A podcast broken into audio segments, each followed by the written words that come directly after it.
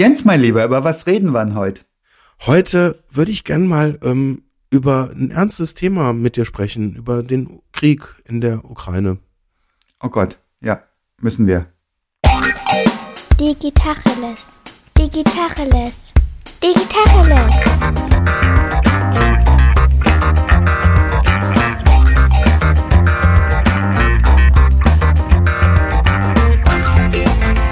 Mein Name ist Jens Wehrmann.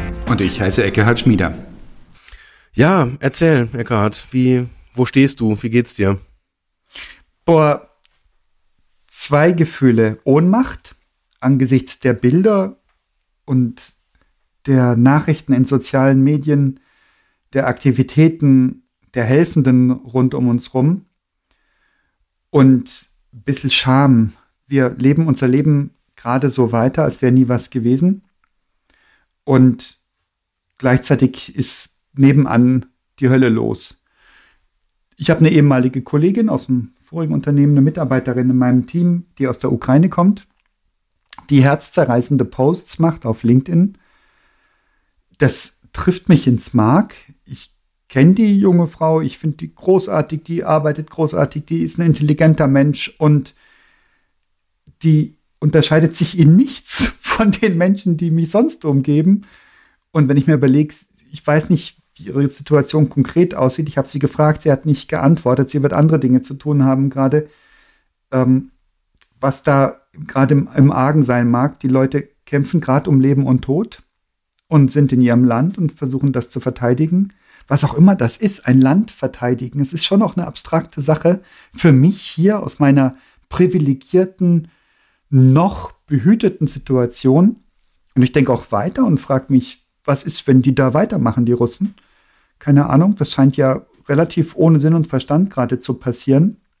Ich frage mich, was ich davon halte, wenn Olaf Scholz sagt, naja, wir können auf russische Gaslieferungen nicht verzichten. Ich sitze in einem warmen, mit Gas beheiztem Haus. Ja.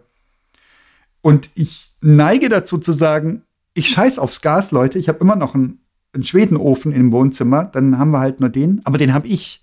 Ja, und andere haben den nicht. Und wenn du Kleinkinder hast und eine Wohnung und die mit Gas beheizt, dann kannst du nicht auf dein, auf dein Gas verzichten. Und das sind lauter so Dinge, die ich nicht durchdringe und die mich beunruhigen. Und ja, ich habe Angst vor einem Weltkrieg, vor einem atomar geführten Weltkrieg. Wie zuletzt mit 16, Hm. als ich den Kriegsdienst verweigert habe. Das war, also zumindest habe ich es damals eingeleitet mit 16. Ja. Wie geht's dir? Ich muss tatsächlich zugeben, dass ich mich äh, ähm, extrem schwer tue, einfach so weiterzumachen äh, wie bisher. Also ich habe tatsächlich auch ein paar Aktivitäten auch weitestgehend irgendwie erstmal runtergefahren und ich teile tatsächlich auch dieses Gefühl, ich habe ein wahnsinnig schlechtes Gewissen. Ähm, diese, diese Privilegiertheit, sicher zu sein, weiß ich, ich hatte irgendwie, wir, wir waren tatsächlich auch ein paar Tage im Urlaub und haben das jetzt auch nicht abgesagt. Und das, das war ein bizarres Gefühl, quasi äh, tagsüber irgendwie Skifahren zu sein und dann halt irgendwie mit den Kindern halt auch irgendwie einfach eine schöne Zeit zu haben, tolles Wetter zu haben und dann irgendwie dann halt äh, dann nach dem Abendessen halt dann die, die Nachrichten zu gucken und zu sehen, was da halt gerade abgeht. Und ähm, auch ich war teilweise auch wirklich echt übermannt von diesen Emotionen. Und das waren häufig so die Details, die mir das Unvorstellbare irgendwie bildhaft gemacht haben. Also zum Beispiel hat ein Freund von mir ähm, einen Kontakt, wo er ähm, schusssichere Westen und äh, Helme organisieren konnte und hat die dann tatsächlich äh, mit dem Auto dann an die Grenze gefahren und äh, dann, dann habe ich irgendwie in, in, in so einer äh, Berichterstattung war dann ein ehemaliger ähm, ähm, Militär, ähm, weiß gar nicht, was der war, Admiral oder keine Ahnung, ich kenne mich jetzt im Militärischen nicht so aus, ich habe ja auch verweigert. Wurscht. Auf jeden Fall hat er dann halt von den Partisanenkämpfen erzählt, wie die dann quasi in den Gassen ähm, der Städte einfach Mann gegen Mann oder teilweise auch Frau gegen Mann kämpfen und ähm, ja, das einfach die brutalste Form äh, von von Bildern war, die ich mir da irgendwie einfach vorstellen konnte, wie dann so ein, so ein Panzer in so eine Gasse reinfährt und dann irgendjemand versucht dann halt irgendwie in das Kettensystem des Panzers halt irgendeine Rakete rein zu platzieren und weiß ich, wie in so einem Computerspiel, was sich irgendwie unsere Kinder nicht spielen lasse, weil ich es für zu brutal halte, aber eben ohne, dass das halt einfach Avatare sind, die da gegeneinander irgendwie kämpfen, sondern das sind reale Menschen und einer schafft's halt dann nicht am Ende. Und das nimmt mich irgendwie unfassbar mit und was ich, was mich fast noch mehr mitnimmt, ist, dass ich merke, ich habe so eine ganz extreme Ambivalenz. Ähm, vielleicht spule ich mal ähm, so zwei Jahre zurück. Ähm, da war äh, in München ja die Sicherheitskonferenz und es gab einen ähm, massiven Streit beziehungsweise eigentlich eine massive Drohung der USA, dass sie aus der NATO austreten, weil Deutschland das äh, Ziel äh, zwei äh, Prozent des Bruttoinlandsprodukts nicht in Rüstung in investiert zu haben quasi oder dieses Ziel verfehlt hat. Und ich habe eine Angela Merkel auf dieser Veranstalterin, auf, auf dieser Veranstaltung erlebt, die eine leidenschaftliche Rede für Europa gegen diese völlig absurde Drohung von der USA äh, gehalten hat. Und was ich mir gemerkt habe, war dieses Gefühl, dass ich in der Situation den Eindruck hatte, dass man auch ein Stück weit akzeptiert, in dieser Dimension auch jetzt gerade mal nicht zu performen und einfach auch zu sagen, warum sollen wir unser Geld für sowas absolut sinnbefreites wie Waffen investieren? Und das war für mich, das ist jetzt meine persönliche Meinung, der Tenor, äh, der da rauskam, auf den ich wahnsinnig stolz war.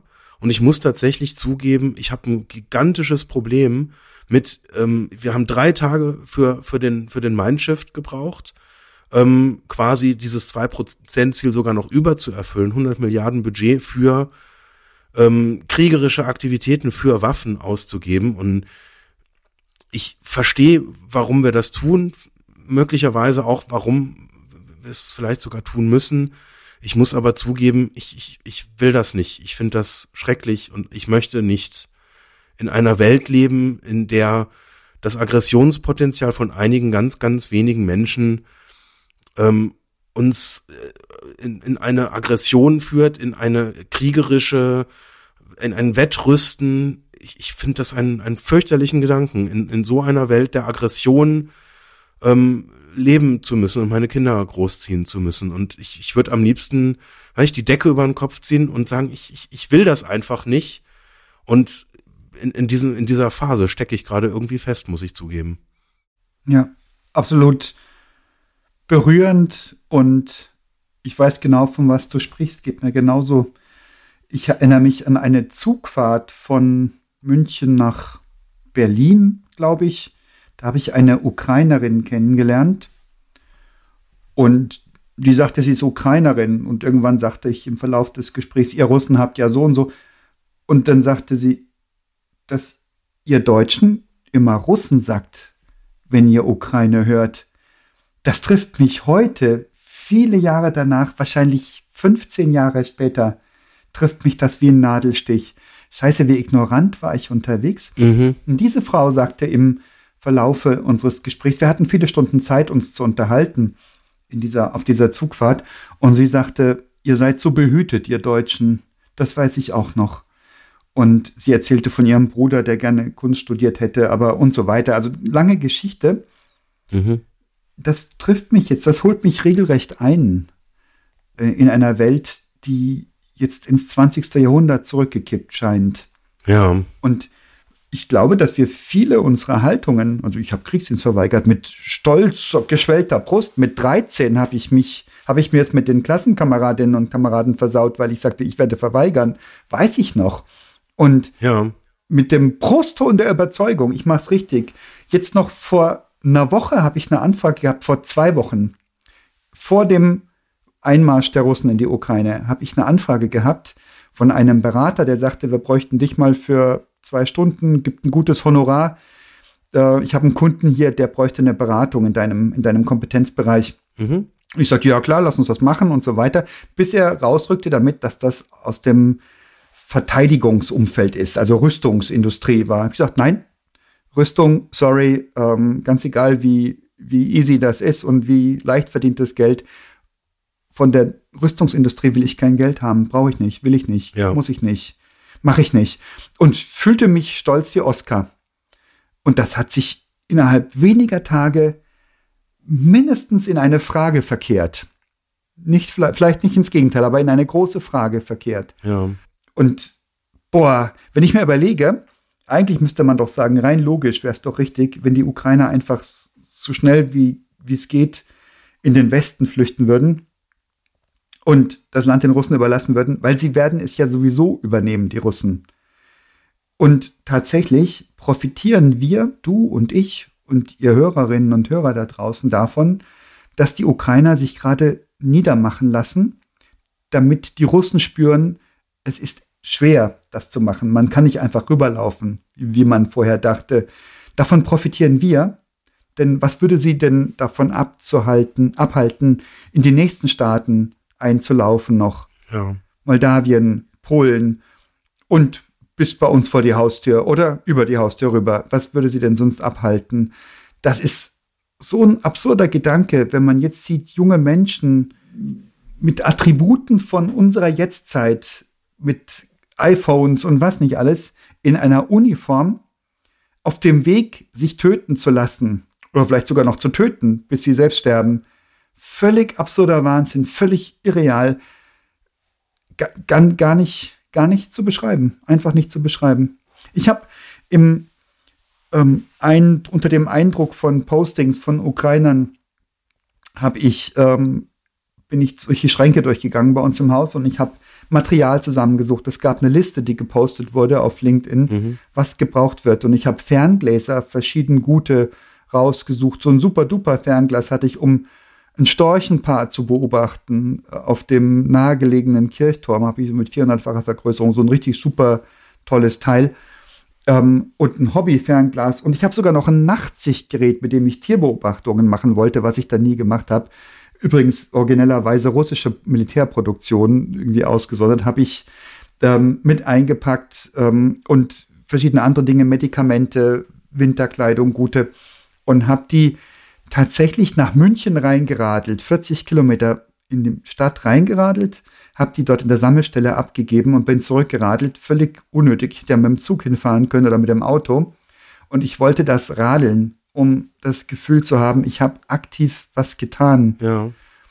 Und ich war berührt von der unglaublichen Menge an Menschen an dieser Sammelstelle, die dort Dinge abgegeben haben. Übrigens ein sehr diverses Publikum, nicht nur gönnerhafte Deutsche, so wie ich, sondern ganz viele Leute unterschiedlichster Herkunft mit unterschiedlichsten Sprachen, die dort Dinge abgegeben haben, in der Hoffnung, irgendwas beitragen zu können. Ja.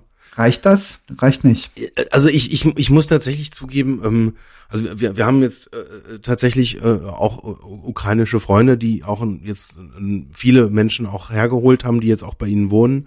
Und da kam dann irgendwann auch so eine, ja, eine Nachricht, die bräuchten jetzt halt Jacken und dann haben die uns halt durchgegeben, was die brauchen und da haben wir irgendwie nicht so richtig lang überlegt und ich bin dann im Keller, da haben wir irgendwie so ein, so ein Regal, wo quasi so halt Winterjacken halt drin sind und wir haben einfach alle rausgenommen und haben die einfach kurz vorbeigebracht. Und ich muss aber auch zugeben, dass ich jetzt selbst in dieser Situation im Hinterstübchen, ich hatte einfach so ein wahnsinniges schlechtes Gewissen, weil das ist so, ja, hab dann irgendwie auch so mich dabei ertappt zu sagen, ja gut, wenn ich dann irgendwie was brauche, ja, dann fahre ich halt irgendwie in Bittel und hol's mir halt irgendwie. Und dann und irgendwie, weiß ich, es hat sich irgendwie so so komisch angefühlt und ja, wir haben auch dann irgendwie kistenweise halt irgendwie alles, was uns jetzt, haben jetzt auch verschiedene Listen und dann haben wir da irgendwie auch gepackt ähm, und es fühlt sich trotzdem halt irgendwie so so, ja, weiß ich nicht, dass, also ich, ich muss da echt nach, nach Worten ringen. Also ich, ich versuche mal so ein bisschen pointiert äh, auf den Punkt zu kriegen.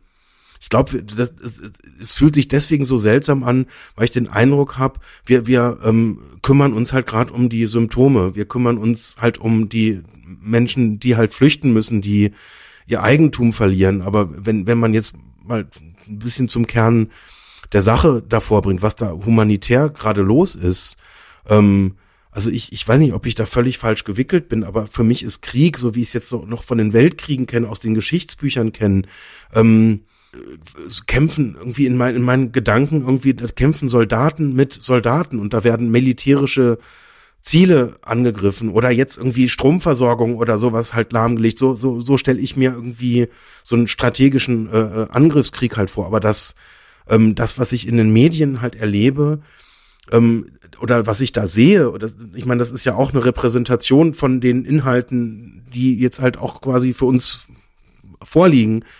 Ich sehe halt überall nur zivile äh, Opfer. Ich sehe Wohnblöcke, die zerstört sind, die brennen äh, und ähm, Menschen, die eigentlich völlig uninvolviert sind, die um ihr Leben fürchten müssen und teilweise ihr Leben auch verlieren. Und ähm, dann, dann, dann gehe ich irgendwie einen Schritt weiter in, in, in meinen Gedanken und versuche irgendwie rauszufinden, was ist denn da die Ursache? Und dann habe ich irgendwie mit, mit, mit meiner Frau irgendwie darüber gesprochen. Da kam irgendwie dann in den Nachrichten irgendwie dieser 70 Kilometer Konvoi.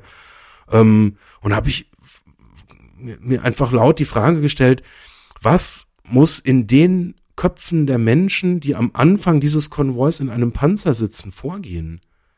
Weil wenn da noch 70 Kilometer Panzer hinter mir sind, dann ist doch klar, also ich werde diesen Krieg ja auf keinen Fall überleben.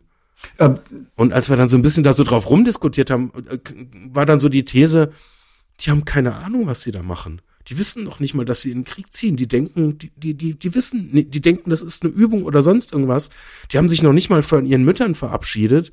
Ähm, die wissen gar nicht, wie ihnen passiert. Und auf einmal stehen sie unter Beschuss und weiß ich nicht, dann habe ich dieses Bild im Kopf und dann gehe ich irgendwie auf die nächste Ebene und denke mir, was ist denn die eigentliche Ursache? Worum reden wir da? Und irgendwie ist es in meiner Wahrnehmung, also, ich, ich kann es irgendwie, ich komme zu keinem anderen Schluss ist es so ein ganz kruder Wunsch von einem Menschen, der, also ich habe so dieses Bild, der hat sich in irgendeiner Bibliothek eingeschlossen und hat sich entkoppelt von der Welt und zu viel in irgendwelchen Sowjet-Utopien äh, gelesen und wünscht sich die Vergangenheit ähm, zurück und schmiedet irgendwie einen Plan und schafft das dann irgendwie einen Krieg anzuzetteln und einfach zu sagen, ja komm, ich erober jetzt einfach die Länder wieder zurück, die irgendwie eh eigentlich längst zu meinem Reich äh, gehören. Und dann denke ich mir, warum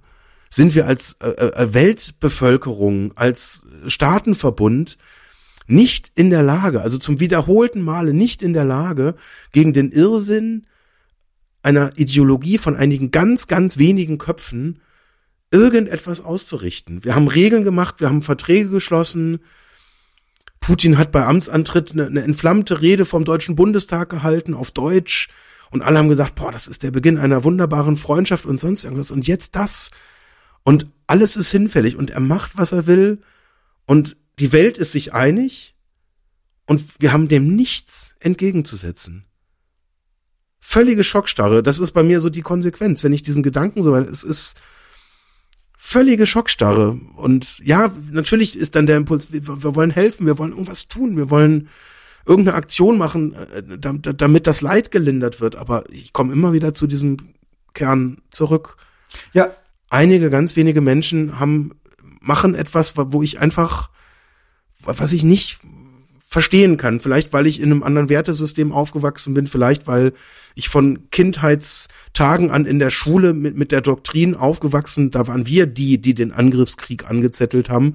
Und das ist falsch, falsch, falsch. Wir haben es hunderte Male, tausende Mal gehört und ich weiß ja nicht, ob es richtig oder falsch ist, aber das ist das, was ich gehört habe. Das ist das, was meine Oma, die ihren Ehemann äh, im Krieg verloren hat, mir beigebracht hat und die Geschichte wiederholt sich. Mal blöd gefragt, geht's uns zu gut? Ich beobachte das ja nicht nur in Russland. Ich meine, das wäre natürlich wunderschön. Vor 40 Jahren war das ganz easy. Da waren die Russen die Bösen, wir waren die Guten. Und wenn in Russland irgendwas Böses passiert, ist ja klar, das sind ja Russen, das sind ja die Bösen. Das hat sich ja Gott sei Dank deutlich relativiert. Gott sei Dank und beängstigenderweise, wenn ich mir überlege, wie der Trump, wie systematisch da in Amerika die Demokratie abgebaut wurde, schon jetzt und auch weiter abgebaut wird in den republikanisch dominierten Staaten. Wir wollen nicht wissen, was 2024 passiert, wenn da wieder Präsidentschaftswahlen sind und was da noch auf uns zukommt an, an Demokratieabbau.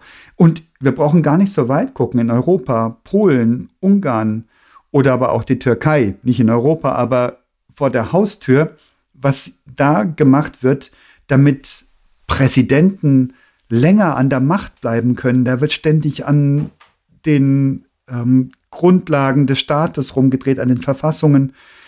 Die Leute wählen ihre Diktatoren mindestens zu Beginn. Danach kippt es dann um. Aber da wird dann manipuliert. Aber der Putin hat wohl unglaublichen Rückhalt in der ländlichen Bevölkerung, die ungebildet ist und über 55, habe ich eine Aussage gehört. Ja. Ähm, die Leute wählen diese Menschen, als ob wir zu blöd wären zu verstehen, wie gut es uns geht. Vermutlich auch einem Durchschnittsrussen in Russland. Ich habe keine Ahnung. Ich war wirklich schon lange, lange, lange nicht mehr in Russland. Keine Ahnung, wie es da aussieht. Aber auf jeden Fall geht es jedem besser, als es ihm geht im Krieg. Also lieber, lieber in einem Russland leben, wo ich, was weiß ich was, in, in einer Datscha wohne und naja, guck, dass ich Holz schlag, dass ich im Winter warm habe, aber besser als erschossen zu werden, oder sehe ich das falsch? Ja, ja, ja, natürlich. Also ich, ich hatte kürzlich mal diesen Gedanken, ähm, als, als ich irgendwie erfahren habe, ähm, dass im Prinzip äh, die, die, der Rückzug der Presse, was ja auch selbst in, in, in kriegerischen Zeiten tatsächlich beispiellos ist, dass sich am Anfang erstmal äh, ja die die großen Nachrichtenstudios und dann am Ende tatsächlich auch unsere Korrespondenten äh, von unseren öffentlich-rechtlichen Medien einfach äh, komplett aus Russland zurückgezogen haben, weil das Wort Krieg zu sagen im Prinzip das eigene Leben in Gefahr bringt, beziehungsweise halt mit einer Haftstrafe in einer Größendimension, ich glaube, es waren 15 Jahre, im Prinzip beendet ist. Wahrscheinlich war es auch kein äh, Zufall, dass dann äh, so, so eine Person wie Nawalny, der ja im Prinzip auch so ein Sinnbild für das Märtyrertum ist und jemand, der das Falsche sagt, äh, äh ja gut, wahrscheinlich halt irgendwie erstmal an Gift stirbt und nachdem ihm dann ein anderes Land zu Hilfe eilt, dann halt zumindest halt für den Rest seines Lebens halt irgendwie auch eingesperrt wird und das auch mit brutaler und radikaler Gewalt halt auch durchgezogen wird. Und dieser, dieses, dieses Schrecken äh, oder diese Schreckensherrschaft, die da aufrechterhalten wird. Ähm, ich habe für mich die Konsequenz daraus gezogen, warum versucht äh, äh, ein Präsident ähm, die Medien so weit zu beschneiden, so radikal zu begrenzen, dass noch nicht mal das Wort Krieg fallen darf. Es ist ganz offensichtlich ja auch objektiv ein Krieg. Ähm, mir ist das auch aufgefallen, selbst in der chinesischen Berichterstattung taucht das Wort nicht auf. Ähm, und die Konsequenz, die ich jetzt für mich daraus ziehen würde, wäre, wenn es irgendwo einen echt wunden Punkt geht, also jetzt mal über das Militärische, da, da kann ich irgendwie nichts zu sagen und, und möchte auch ehrlich gesagt jetzt gar nicht zu tief in dieses Thema reingehen, aber jetzt rein aus der Informationssicht muss ähm, die Info, dass da die Desinformation der eigenen Bevölkerung ein ganz elementares Grundziel sein. Und die einzige Konsequenz, zu der ich da halt irgendwie komme, ist, wenn die Leute ähm, objektiv wüssten, was passiert, dann wäre es für Putin ein gigantisches Problem. Sonst würde ich jetzt diese Maßnahme nicht verstehen. Oder habe ich da irgendwo einen Denkfehler drin? Nee, ich glaube, das ist absolut richtig. Wie gesagt, das können wir rund um den Globus beobachten. Und ich gucke auf Amerika und schaue dieses Geblubbere von Fake News von Trump. Alles, was nicht seine Wahrheit wiedergibt, ist böse. Er hat jetzt die, die ähm, oppositionellen Medien noch nicht ausgeschaltet. Guck mal, was er in seiner nächsten Amtszeit tut, so er sie denn haben wird der Krieg ist ein Kommunikationskrieg, habe ich jetzt schon oft gehört, ein Krieg der Medien, ein Krieg der Bilder. Ja. Und ich denke mir auch, werden wir gerade manipuliert? Gibt es wirklich ein irgendein Interesse der Russen, das wir völlig überhaupt gar kein bisschen wahrnehmen? Und werden wir manipuliert durch Bilder, die hauptsächlich aus der Ukraine stammen? Wissen wir, was wirklich passiert? Wir sind nicht dabei. Keine Ahnung. Ganz klare Frage. Also ja, nein, wir wissen natürlich, wir haben keine objektive Wahrheit. Wir haben die Wahrheit, die wir, also nee, anders. Das, was wir an Informationen wahrnehmen, das bewerten wir wahrscheinlich im Moment gerade als unsere Wahrheit. Ähm, ja. Wenn ich jetzt so mal so auf die Medien, auf denen ich viel unterwegs bin, halt irgendwie so gucke, beobachte ich schon, ähm, oder ich formuliere es mal anders. Ähm, der Zelensky hat schon eine spektakuläre Fähigkeit, ähm, oder er, beziehungsweise auch einige andere sind da ja auch äh, tatsächlich sehr effektiv da drin, ähm, eine Empathie mit einem Land zu äh, erzeugen, was ich jetzt mal abgesehen von ein paar Reisen eigentlich nicht so echt auf dem Schirm hatte, muss ich zugeben. Ähm, ich habe mich schon mit der Frage auch irgendwie mal auseinandergesetzt, woran liegt denn das? Und du hast gerade so dieses, das, das sind mächtige Bilder halt irgendwie da. Ähm, ich muss zugeben, ich habe jetzt auf LinkedIn höre ich jetzt irgendwie, also auch da ganz spannend. Also ich merke, Business as usual tue ich mich extrem schwer. Und ich will jetzt gerade nicht irgendwie von irgendwelchen Content Creators irgendwie die acht besten Strategien, wie man sein Content irgendwie, es, es tut mir fürchterlich leid, weil ich, ich, ich ja auch irgendwie verstehe, dass da teilweise auch Miete äh, von bezahlt werden muss und so weiter, aber ich, ich kann es einfach gerade nicht ertragen, da normal weiterzumachen und ich muss tatsächlich auch zugeben, diese Postings aller hier so geht Leadership und dann irgendwie die bildgewaltigen Bilder von einem Putin an einem langen Tisch, wo keiner ist und dann von äh, äh, einem Zelensky, der halt mit seinen Soldaten zusammen halt irgendwie aus dem Pappbecher trinkt. Ich empfinde das als falsch und ich, ich empfinde es nicht so, ähm, dass wir da gerade sehr viel über äh, äh Leadership lernen können. Ich empfinde es sogar fast als ein bisschen traurig, dass wir jetzt versuchen, das in diesen Business-Kontext zu setzen und jetzt irgendwie ähm, da unsere Learnings draus zu machen, wie wir unsere Teams führen sollten. Ähm, also ich möchte mein Team nicht mit einem äh, mit einer schusssicheren äh, Weste und mit einem Helm und einer Waffe in der Hand äh, führen müssen. Um Gottes Willen, ja. Das ist ein Gedanke, den, den ich finde, den, den abstoßen und daraus irgendwie Ableitungen äh, zu treffen, kommt mir einfach un, unpassend äh, äh, vor. Was ich äh, hingegen tatsächlich wahrnehme, ist, ähm, dass es gelingt, auch mit diesen gewaltigen Bildern, auch mit der Art der Kommunikation, viele Nationen in komplette Solidarität zu versetzen. Und ich will das, ich würde das jetzt nicht sagen manipuliert, aber wir, wir, wir werden natürlich davon beeinflusst, was da passiert, was, wie die Berichterstattung halt funktioniert, was wir wahrnehmen. Ähm, und ich habe mich tatsächlich auch schon mal mit diesem, mit dieser Frage beschäftigt, ähm, was ist denn anders eigentlich jetzt in dieser, ne, nehmen wir jetzt mal nur diesen Teil der Flüchtlingskrise, ähm, wo wir unbeschreiblich solidarisch sind und mit anderen Flüchtlingen, wo jetzt zum Beispiel Menschen aus Syrien halt zu uns fliehen was ist da der Unterschied? Warum gab es bei dem einen irgendwie Brandanschläge und irgendwie äh, Parteien, die sich da aufgespielt haben und massive Gegenwehr und Behauptungen aller, das sind ja nur Wirtschaftsflüchtlinge oder sonst was. Ist das, dass die anders aussehen? Ist das, ist es näher dran? Ist es die Entfernung? Ist es die kulturelle Nähe? Wahrscheinlich auch, aber es kommt noch, Jens. Es wird noch kommen. Ich erinnere mich an den Mauerfall. Da war ich ein junger Kerl und ich habe die Bilder im Kopf, wo sich Ost- und Westdeutsche umarmten, die sich nicht kannten. Mhm. Man erkannte sie an ihren Kleidungsstücken ganz, ganz selbstverständlich einfach, ne? Also es war augenscheinlich, Ost- und Westdeutsche umarmten sich. Und wenige Wochen später kamen dann die Medienberichte, ich weiß nicht, ob es Wochen waren, vielleicht waren es auch nur Tage, wo sich Trabi-Schlangen reiten vor westdeutschen, Westberliner Läden und die Trabis schon eingeschlagene Scheiben hatten, weil die Westberliner genervt waren, dass sie jetzt länger für ihre Bananen anstehen mussten, weil die Ossis alle die Bananen wollten. Ich glaube, das ist so, das beschämt mich ja auch so krass, dass ich überhaupt keine Einschränkung in meinem Leben spüre. Mein Leben geht einfach weiter. Und mir geht's genau wie dir. Also ich, wenn ich diese, kauft das neue so und so, das ist jetzt noch 15 Prozent noch mehr so und so. Und ich denke, verdammte Hacke, bleib mir vom Hals mit deinem, mit dem Scheiß, weil da sterben gerade Menschen. Das ist gerade eine neue Ära eingebrochen, eine neue Zeitrechnung. Mhm. Aber natürlich muss das andere auch laufen. Ich mache mein Business ja auch. Und auch bei uns in der Firma. Da haben wir einen Slack-Kanal, wo sich alle austauschen und der birst über vor Menschen, denen es genauso geht wie dir und mir, die ohnmächtig sind, die gar nicht wissen, was sie tun sollen. Unglaublich viele Leute haben Connections in die Ukraine, haben Menschen, mit denen sie zu tun haben dort.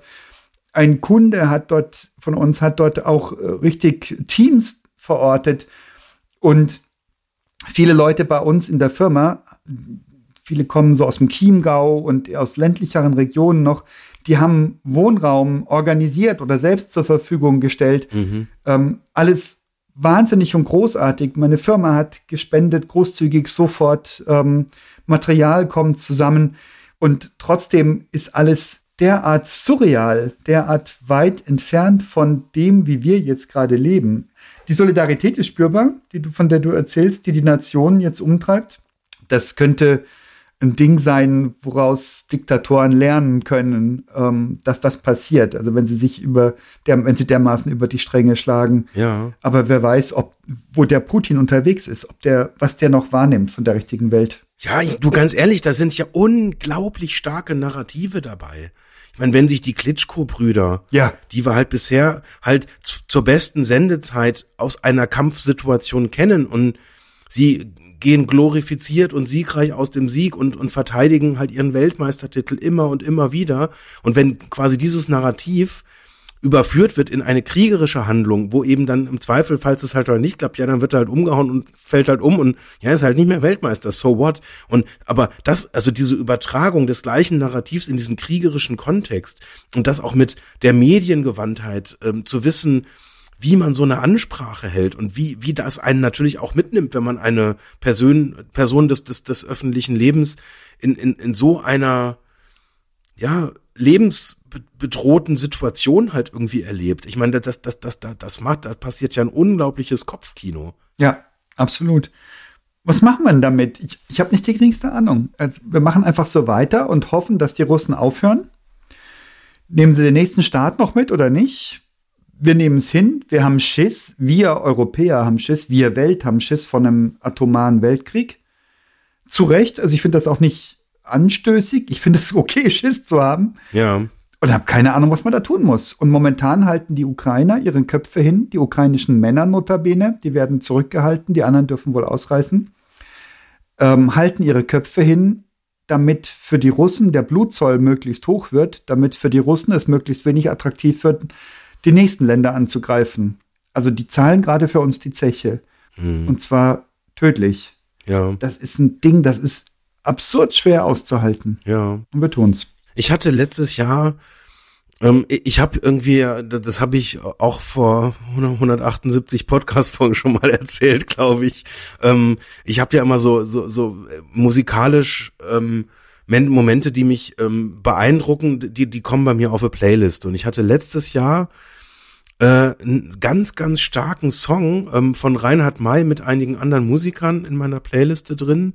Ähm, ein- eine Reprise von einem etwas älteren Reinhard May Song, Nein, meine Söhne gebe ich nicht, heißt es. Und äh, ähm, äh, die Story des Songs ist im Prinzip, ähm, dass die Regierung die Söhne halt einberuft, um das Land zu verteidigen. Und ja, die, die Geschichte äh, oder der, der, der Text geht dann halt in äh, die Richtung, ähm, da, dass er sich dagegen auf äh, äh, äh, oder dagegen wehren wird und die lieber fliehen wird, wie ein Dieb in der Nacht abhauen wird, bevor er seine Söhne quasi für das Vaterland in den Krieg schickt. Und ich muss tatsächlich zugeben, dass ich letztes Jahr ohne Kontext, ich weiß nicht, äh, das war auch irgendeine, dieser, dieser Song war in irgendeine, da gab es eine, eine, eine Stiftung auch, für die der quasi so auch aufgenommen wurde. Ähm, aber ich hatte diesen Kontext nicht und für mich war das so ähm, völlig logisch. Und ja, na, natürlich ähm, würde ich meine drei Söhne, ähm, wenn ein Einrufungsbescheid kommt, nicht freiwillig in den Krieg schicken. Um Gottes Willen, die Vorstellung ist absurd. Völliger Wahnsinn. Ähm, also von daher, äh, ja, natürlich, wir haben ein Leben, das ist kurz, begrenzt äh, ähm, und das ist das Wertvollste. Und wenn wir durch eine, eine Flucht äh, dem entkommen können, dass wir es halt verlieren, dann werden wir das aller Voraussicht nach tun. Das war jetzt vor einem Jahr, habe ich da gar nicht weiter drüber nachgedacht. Hab gedacht, boah, starker Song, sehr stark, auch sehr, sehr, sehr direkt. Ähm, und ich, ich denke gerade darüber nach, wa- was, was, was, was würde denn passieren? Und jetzt zoomen wir mal fünf Jahre in die Zukunft.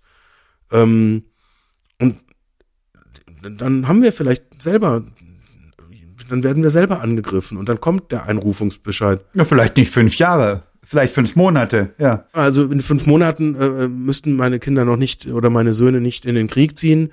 Aber ähm, okay. in, ein paar Jahre später äh, wäre wär das tatsächlich dann einfach äh, äh, halt keine abstrakte, sondern plötzlich eine sehr, sehr konkrete Vorstellung. Ich habe meine Frau gefragt, neulich Sonntagmorgens, wenn die Russen uns angreifen würden. Und ich würde, ich bin noch keine 60, noch in unter wehrpflichtiges Alter gefasst werden, was man wahrscheinlich großzügig tun würde in einer Krisensituation. Ja, ja, natürlich. Würde ich in Zitat Anfang mein Vaterland verteidigen, Zitat Ende.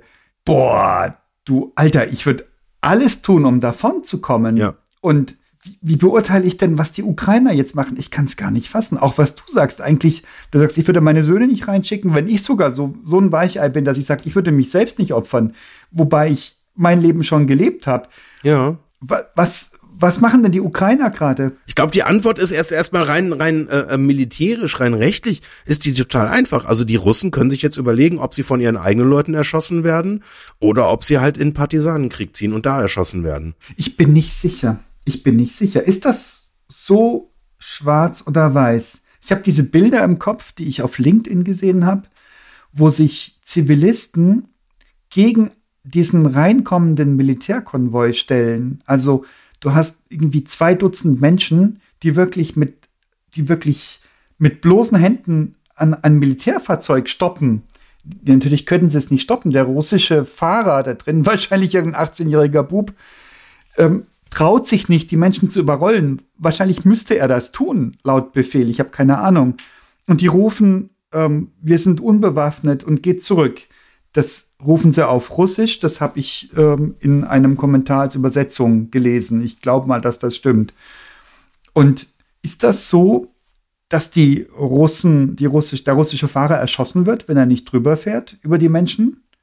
Ist das so, dass die Menschen automatisch ihr Leben riskieren oder können sie sich darauf verlassen, dass es so ein, ein grundmenschliches Verständnis gibt, dass man das nicht tut, über unbewaffnete Zivilisten drüber fahren? Oder ist das wieder meine behütete Naivität, die glaubt, das wird doch niemand um Gottes Willen jemals tun wollen. Ja, ist eine fürchterliche Vorstellung tatsächlich. Und also sagen wir so, man kann jetzt ja auch das das das das Narrativ oder dieses Imperativ schickt eure Kinder nicht in den Krieg. Äh, ähm, das kann man jetzt ja auf jede Nation halt anwenden. Das kann man natürlich jetzt nicht nur auf die die Nation, die sich gegen einen Angriff verteidigt, die quasi versuchen zu überleben oder ja, keine Ahnung. Ähm, aber in der Anwendung, wenn man das auf die Soldaten anwendet, die die Angreifenden sind, die sich etwas nehmen, was sie vielleicht sogar denken, was ihnen zusteht, oder wo jemand, der sie befehligt, denkt, dass ihm das zusteht, ähm, wenn an der Stelle der Widerstand passieren würde, vielleicht schließt sich da der Kreis mit der mit der Informiertheit, weil wenn ähm, ein Soldat wüsste, ähm, wie wir das sehen, ich meine jetzt unabhängig davon, dass vielleicht gleicher Informationen die Rückschlüsse, die äh, jemand aus einem anderen Kulturkreis zieht, andere sein mögen, als das unsere jetzt sind.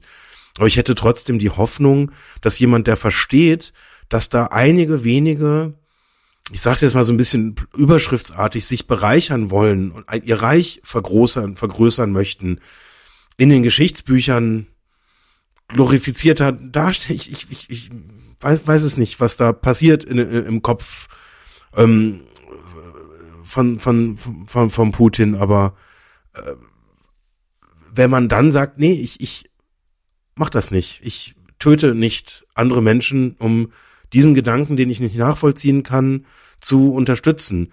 Ähm, und wenn man dann jetzt mal so einen logischen Moment abpassen würde, dass alle ähm, Soldatinnen und Soldatinnen gleichzeitig die Waffen niederlegen und sagen, nein, wir machen das nicht.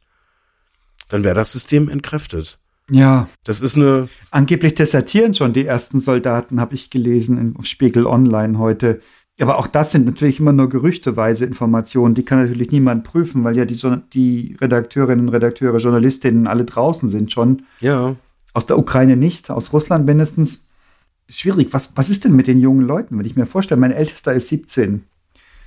Ähm, keine Ahnung, ab wann die in der Sowjetunion, hätte ich fast gesagt, in Russland Ich, ich komme in diese alten 20. Jahrhundert Begriffe sogar wieder rein. Es ist unglaublich. Wenn die in Russland 18-Jährige ziehen, also da Ja. wäre mein Sohn unwesentlich reifer. Mhm. Der sitzt in einem Panzer, fühlt sich großartig, weil er das Ding beherrscht und weil das geil ist und weil er, was ich was, der, wie die, wie die Ränge heißen, ich habe keine Ahnung, ich war nie beim Militär, Ja. aber der ist jetzt irgendwie der Oberpanzermacker und die anderen drei Leute im Panzer müssen ihm gehorchen und alles, was sie tun müssen, ist darauf achten, dass keine Panzerfaust einschlägt.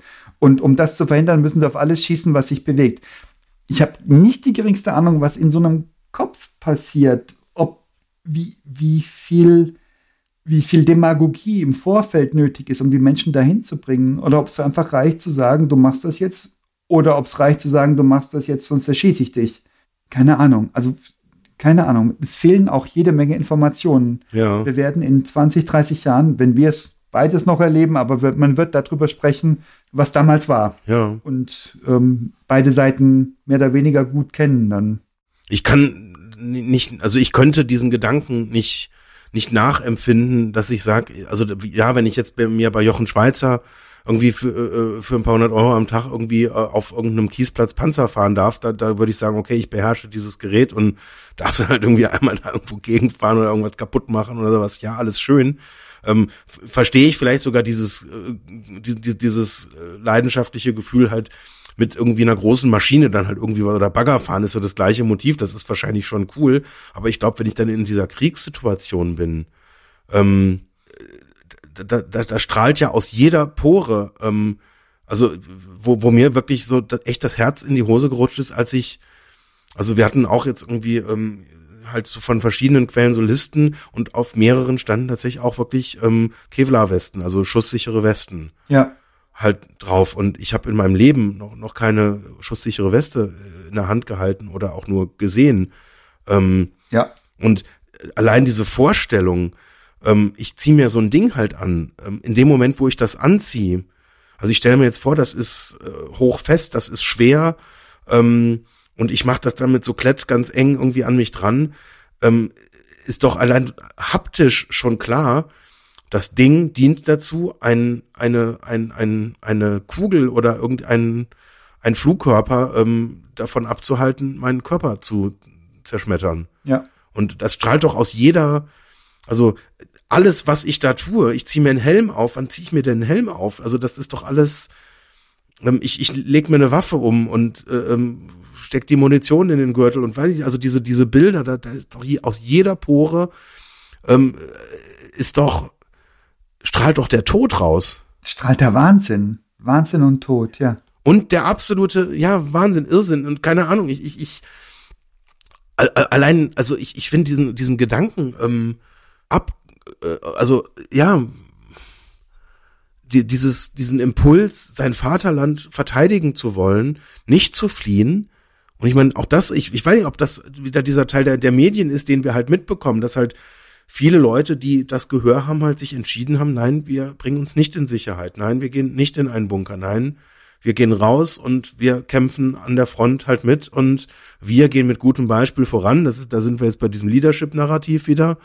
Ähm, was natürlich irgendeine Wirkung halt auch irgendwie hat. Und wenn, wenn ich das halt sehe, mein Präsident geht voran und der opfert hier möglicherweise sein Leben, warum sollte ich es nicht tun? Es ist doch, der macht sie mir ja vor und weiß ich nicht, vielleicht sind wir dann auch wieder bei diesem Leadership-Thema. Vielleicht ist es genau das. Und vielleicht ist auch das genau das, was bei mir diese, diesen extremen Widerstand auslöst, ähm, dass ich nicht in einer Welt leben will, wo Menschen in den Tod gehen für irgendein höheres ideologisches Ziel. Das ist, das müsste vorbei sein und es ist einfach nur schockierend, dass es nicht vorbei ist. Ja, absolut. Ja. Und um deine Frage zu beantworten, ich habe keine Ahnung, was jetzt als nächstes kommt und was wir tun können. Ich teile die Angst tatsächlich, dass es schlimmer wird. Der Gedanke, dass äh, die Menschen in der Ukraine, die gerade ihr Land auf, auf den Tod verteidigen, ähm, uns einen gigantischen Gefallen auch damit tun, einfach um eine Abschreckung äh, gegen Russland halt auch zu setzen, dass dieses, was 2014 mit der Annexion der Krim irgendwie so vergleichsweise einmal Muskeln angespannt, ja, und dann hatte man die halt. Ähm, dass sich das nicht so ohne weiteres wiederholt. Und also ich, ich habe aber tatsächlich also ich glaube, dass diese also Abschreckung, das ist ja keine Abschreckung, äh, es ist eine, eine Lehre, die auch der Putin mitnehmen wird, aber ich habe vor dem Schritt, der davor noch passiert, bevor das verarbeitet ist und bevor man dann irgendwie das beendet hat und das nächste irgendwie macht oder hoffentlich dann irgendwie auch nicht macht, habe ich Angst davor, was tut jemand, der nicht aufgeben kann? Was passiert, wenn zwei Parteien, zwei Länder nicht aufgeben können, wenn man sagt, nee, wir kämpfen bis zum letzten. Was was heißt das? Ja. Wie lange geht das noch? Reden wir von vielen Wochen, von vielen Monaten? Ja. Das ist irgendwie neu. Also ich habe jetzt auch von einem Bekannten, der hat auch ganz viele Leute bei sich zu Hause einquartiert. Und der erste Gedanke, der bei mir so kam, ist, für wie lange? Wie, wie, was ist, was ist die Perspektive? Bleiben die bis übermorgen? Bleiben die bis Juni? Bleiben die bis 2023? Was, wo geht das hin? Was, was heißt das? Was bedeutet das für uns? Und was bedeutet das für die Leute? Die wollen ja nach Hause und können vielleicht nicht mehr. Sehr wahrscheinlich nicht mehr. Ja. Also ich meine, nimm, nimm irgendwie die Bilder, die wir halt auch jetzt aus den, aus den Nachrichten halt kennen. Wenn halt einfach so ein großes Wohnhaus in Schutt und Asche liegt und einfach komplett zerstört ist, das, wie lange dauert sowas wieder aufzubauen? Das dauert Jahre, bis sowas, wenn das überhaupt, ich meine, nicht auszudenken, wenn jetzt irgendwie, irgendwie ein, selbst irgendwie ein, unwichtiges äh, Ziel atomar angegriffen wird, das ist auf Generationen nicht mehr bewohnbar. Was du sagtest, das berührt mich sehr, wenn Menschen nicht aufhören können. Also ein Putin, wie soll der jemals da rauskommen aus der Nummer? Der muss ja irgendwie auch sein Gesicht wahren können und so weiter. So wie der Trump nicht aufhören kann, der kann einfach, er sagt, wenn die, wenn ich die Wahl gewinne, ist alles gut. Wenn ich die Wahl nicht gewinne, war sie getürkt. Ja. Ganz klar, weil ich bin der Größte. Und in seiner persönlichen Wahrheit ist das ja auch so. Und in, in ähm, Putins Wahrheit ist das auch so, dass er recht hat, dass er, dass die Ukraine ist Kernrussland und war schon immer russisch und was auch immer man sich da zusammenspinnen wollen würde, die können nicht aufhören. Und wie viele Menschen müssen sterben auf dem Weg dorthin? Und wie endet das mit der Vernichtung einer Seite ich will das nicht hoffen. Ich will das wirklich nicht hoffen. Gibt es irgendeinen Weg daraus? Ich habe nicht die geringste Ahnung, wie man da rauskommt, wie Putin da rauskäme. Nehmen wir mal an, er hätte irgend so eine Erleuchtung. An einem Sonntagmorgen steht er auf, isst seine Semmel und sagt, eigentlich scheiße, was ich da gerade mache. Der könnte doch gar nicht rauskommen aus der Nummer. Der könnte doch gar nicht sagen, so, okay, war nur Spaß, wir hören jetzt wieder auf. Geht doch gar nicht. Ja, genau. Wie, wie geht sowas? Also das Einzige, was mir jetzt irgendwie äh, realistisch einfällt, wenn ich jetzt so mal so in die in die in die in die Kinderwelt äh, ähm, äh, oder eine Analogie aus der Kinderwelt ähm, sehe, da ist ein Kind, das ist stark und wird von einem vielleicht nicht ganz so starken Kind angegriffen und das hört nicht auf zu schlagen und das Kind, was angegriffen wird, ist stark genug, um das auszuhalten und sich so weit zur Wehr zu setzen. Ähm, und die Situation endet, wenn dann irgendwann ein Erwachsener dazwischen geht und sagt, jetzt hört aber mal auf. Und die, um das in, um das Bild zu übertragen, ähm, wäre der Erwachsene an der Stelle jetzt in der einzigen Möglichkeit, die ich mir da irgendwie vorstellen kann, die NATO, die einfach dazwischen geht und sagt so, jetzt ist genug, jetzt reicht's. Die NATO ist Partei, die ist nicht der Erwachsene. Die NATO ist Partei. Die NATO ist die Mutter von einem der sich prügelnden Jungs.